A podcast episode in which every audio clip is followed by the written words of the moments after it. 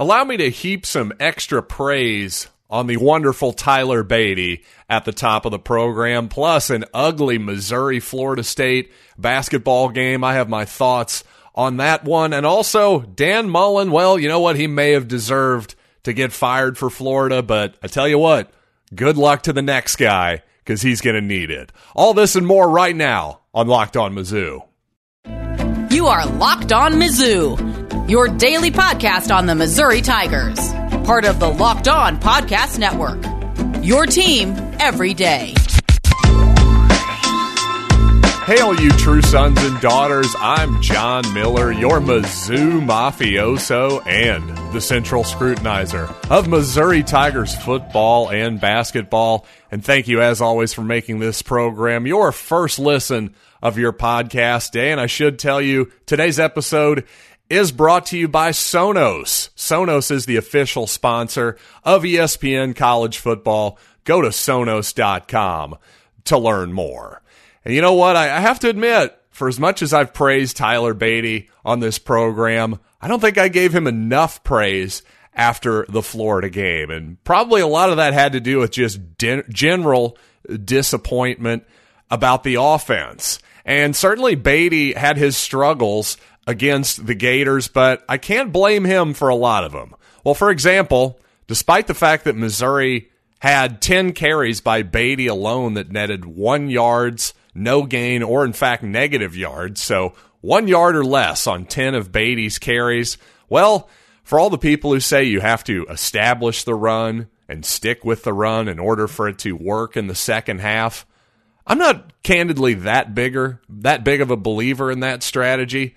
I believe in running the ball effectively regardless of the time of the game. But you know what? If you're a believer in that strategy, well, this game provided you some pretty compelling evidence. I will say that because once the third quarter began, Badie gained 28 yards, 17 yards, and then 19 yards on consecutive carries. Really started blowing up those zone stretch plays. And then, of course, in the fourth quarter, back to back touches for 12 and 13 yards. All the yards in overtime were Badie's before that two point conversion. The young man closed with 27 carries on 146 yards. Weirdly enough, felt a little bit disappointing. That's how good Tyler Badie has been this season. Frankly, I, you know, Missouri, considering it was down two of its best offensive linemen in particular, Case Cook has been obviously missed up front. Something you just don't hear talked about a lot. It's a lot easier to talk about the play calling and the quarterback, but as Eli Drinkwitz has shown us with his actions over the past couple seasons, he's well aware that the big guys up front are every bit as important as any skill position other maybe other than maybe quarterback. So let's just take the big picture and not just focus in on, on one or two aspects of the game that we're going to criticize. That's all I'm trying to say there. And by the way, speaking of Tyler Badie, some exciting news for him. He's one of three finalists for the Doak Walker Award, which is given to the nation's best college football running back. The other two finalists are Michigan State's Kenneth Walker III and Iowa State's Breece Hall. So some great company there for Tyler Badie, obviously, and clearly a much deserved honor for that young man. And, well, more honors for Harrison Mevis. He got the the SEC Special Teams Player of the Week, despite actually missing a field goal. Yes, he is human. But also Trajan Jeffcoat played a really excellent game against Florida, had some big time sacks. Fortunately, at one point in the game, it looked like Trajan was rolling on the ground in a lot of pain, but he was able to make it off the field mostly on his own power. And haven't heard any updates since. I think Trajan's going to be okay. And thankfully, because he was the SEC defensive lineman of the week. So congratulations to Jeffcoat and Harrison Mevis on their SEC honors. By the way, if you missed it on Twitter yesterday, I did put out my film breakdown, my film study of the Missouri Florida game from Saturday. Just decided to do a little something different instead of just doing my own film work in the quiet darkness of my film basement here in my in my home. I figured I'd just fire on a camera and share my thoughts with you as I was going through it. certainly not going to give you every single play. I think the video ended up being about 28 minutes, so not too much longer than your usual Locked On Mizzou podcast. Again, just go to youtube.com, search for Locked On Mizzou, subscribe for free there. Easy enough, right? And that's just, you know, just a little bonus content for you yesterday. Obviously, you got your usual podcast, but hey, it's Thanksgiving week. Thought I'd give you all a little something, little something extra as my thank you for being loyal listeners of Locked On Mizzou. I really appreciate it, and hey, I always appreciate it when you tell a friend. And while it was an exciting comeback in Jacksonville on Sunday for the Missouri basketball team against SMU, well, the Florida State game on Monday night left a heck of a lot to be desired. So let's break down that game in painstaking detail. But first, let's talk about one of our fine, fine sponsors, and that is, of course, as I'm stretching this clearly to find my copy. Ah, yes, it's NetSuite. How could I have gotten that wrong? You see, this is it, folks. You have a putt to win the Masters, all right? And if you sink it, the green jacket is yours. But imagine this on your backswing, your visor falls over your eyes. Oh no. Well, is this how you're running your small business or even your large business? Well, poor visibility because you're still relying on spreadsheets and outdated finance software from the previous decade. You see, to see the full picture, you need to upgrade to NetSuite by Oracle. You see, over 20,000 businesses already use NetSuite and right now, through the end of the year, NetSuite is offering a one of a kind financing program to those ready to upgrade at netsuite.com slash locked on NCAA. You see, NetSuite is the number one cloud financial system to power your growth with controls for your financials, your inventory, your your HR, planning, budgeting, and so much more. So head to netsuite.com slash locked on NCAA for special end of year financing on the number one financial system for growing businesses. Once again, that's netsuite.com slash locked on NCAA. And by Prize Picks, a leader in college sports daily fantasy. But you know what? These guys have you covered, whether it is the mid major, the power five, whatever it might be, or you're just into the NBA, the NFL, LeBron, Patrick Mahomes. You think you got an edge on these guys and their statistics? Maybe you still think Mahomes has got to figure it out this season? Well, put your money where your mouth is over at Prize Picks. And here's the best part it's all very simple. They give you the projections, and you either go against it, you go over, you go under, or you pass, of course. And naturally, you're going to pass on most of, the, most of these propositions. But when you find one where you think you have an edge, Prize Picks is definitely the place to go. So don't hesitate. Check out prizepicks.com. Use the promo code locked on, or you can go to any of your app stores on your mobile device as well. Once again, promo code locked on for a 100% instant deposit match up to $100 at Prize Picks Daily Fantasy Made Easy. So, when I was growing up as a young Missouri Tiger basketball fan, being weaned on the latter Norm Stewart era, about, about the last 10 years or so of the Norm era, so obviously Anthony Peeler, Doug Smith, that's really the first team that I remember very, very well. And I can tell you this ironically, back then, even though there were far fewer three pointers taken, to say the least, and actually the shot clock was 50% longer. Today it's 30 seconds. Well, back in the day, it was 45 seconds when I started first following college basketball. And yet, despite those two facts, I'm telling you, back in the day, it was embarrassing and totally infrequent for a Missouri team to not get to 30 points at halftime offensively. Well, the last four games for the Tigers, including Florida State, here's what Missouri has scored at the half 23, 24, 18, and 23. That's four consecutive games of just large stretches of some of the worst offensive basketball I've ever seen. But boy, it really reached its zenith last night against Florida State. Now, give the Seminoles a ton of credit. Leonard Hamilton has really developed a program where he just seems to just find seven foot athletic guys, 6'10, 6, 6'11 type, really athletic guys that buy into his defensive system, his offensive system, the whole thing where they, and also the, a lot of hockey, you know, style line changes. Florida State probably plays 10 guys as frequently as any good team that I can think of. But my goodness, as good as Florida State is defensively, as long as they are with their arms and everything else, at some point, can somebody on the Tigers move without the basketball? Can somebody please cut back door? Because we were just allowing the Seminoles to deflect and defend even the simplest passes in the half court last night. It was utterly, utterly frustrating. Again, give the Noles a lot of credit, but my goodness, we're a high major basketball team. We can't just pass the ball around the perimeter without bad things happening. We can't inbound the ball without Cameron Fletcher putting on a dunk contest. I mean, that was just horrendous last night. And by the way, one thing I was hoping for this season is that, well, Missouri was getting a little bit bigger at guard, maybe a little bit more athletic at guard and on the wing.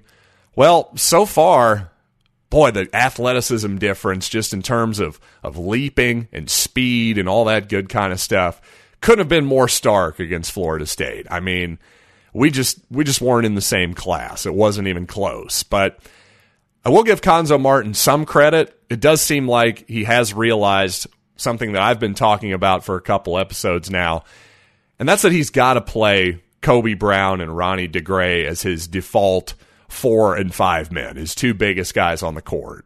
He just has to.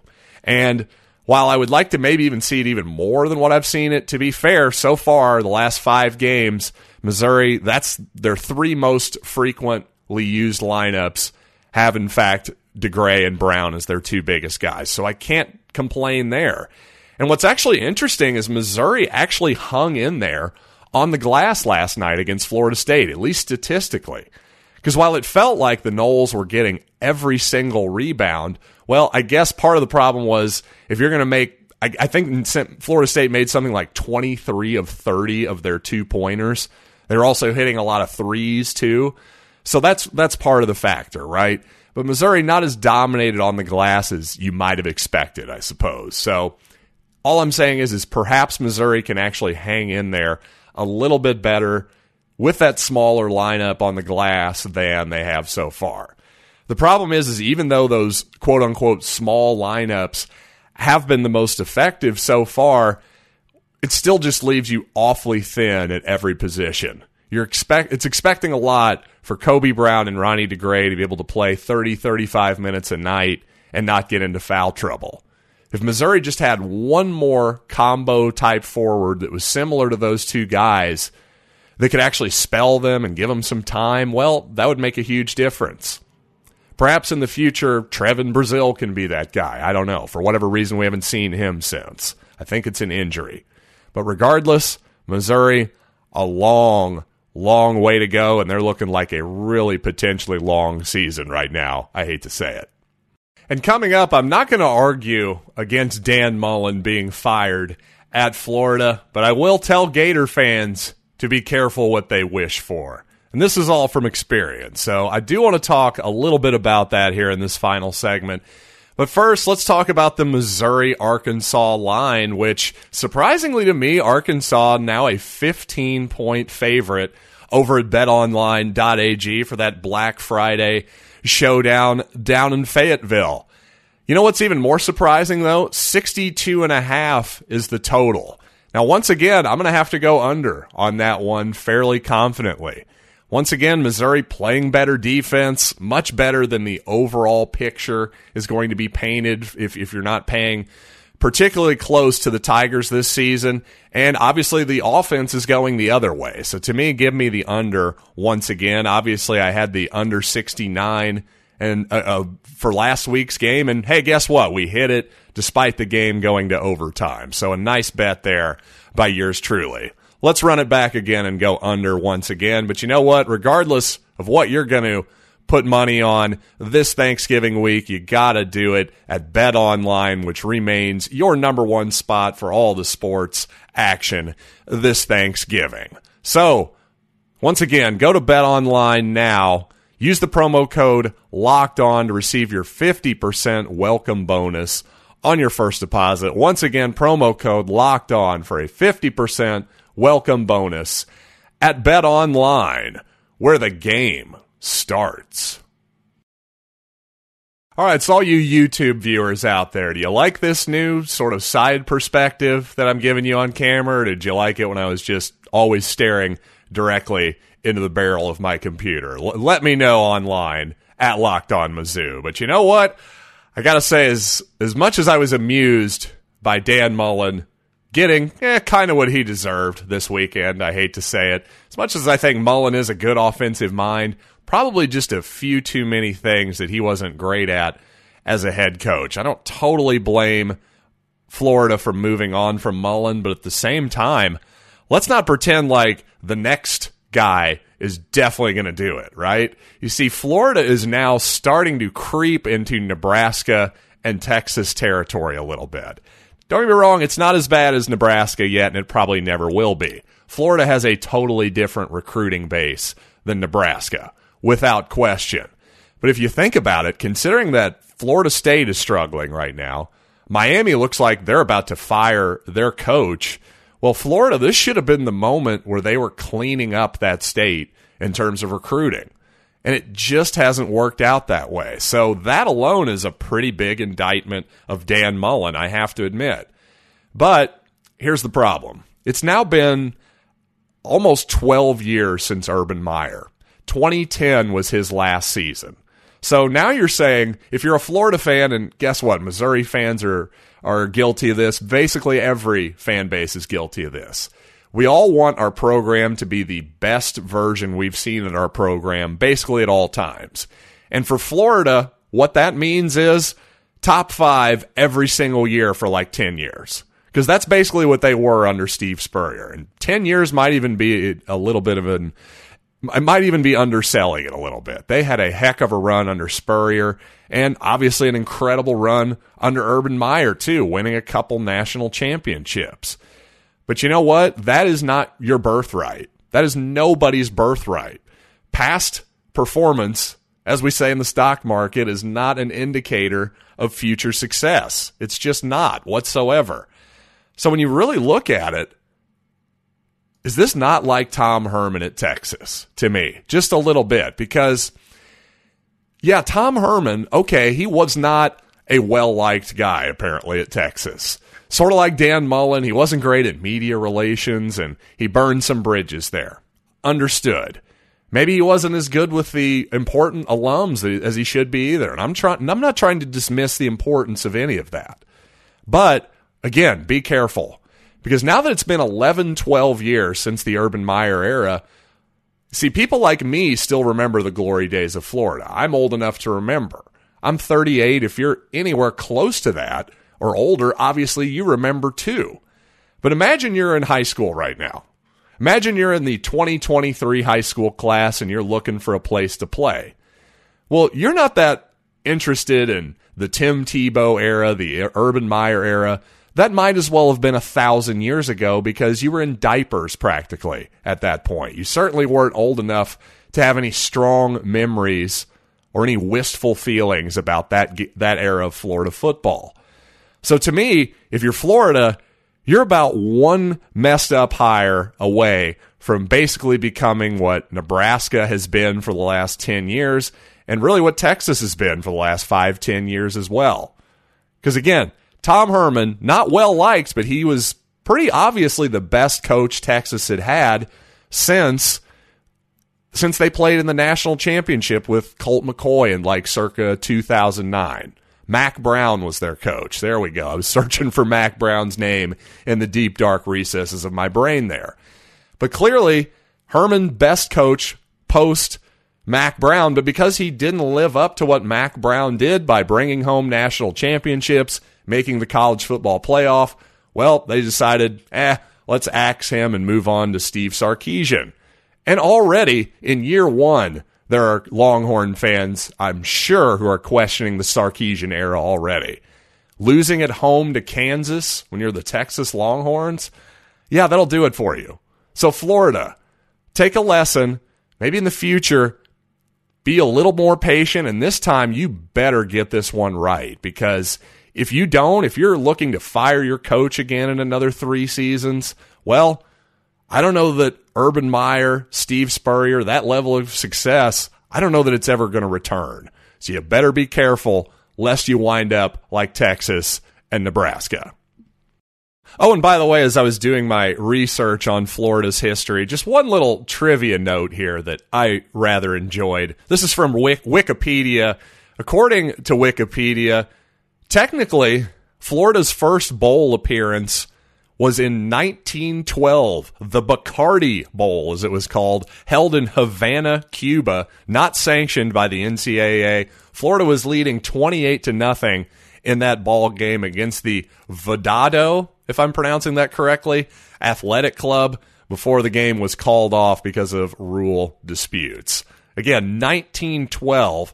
In fact, it wasn't f- until 40 years later that the University of Florida would recognize its real first official bowl game, the 1952 Gator Bowl.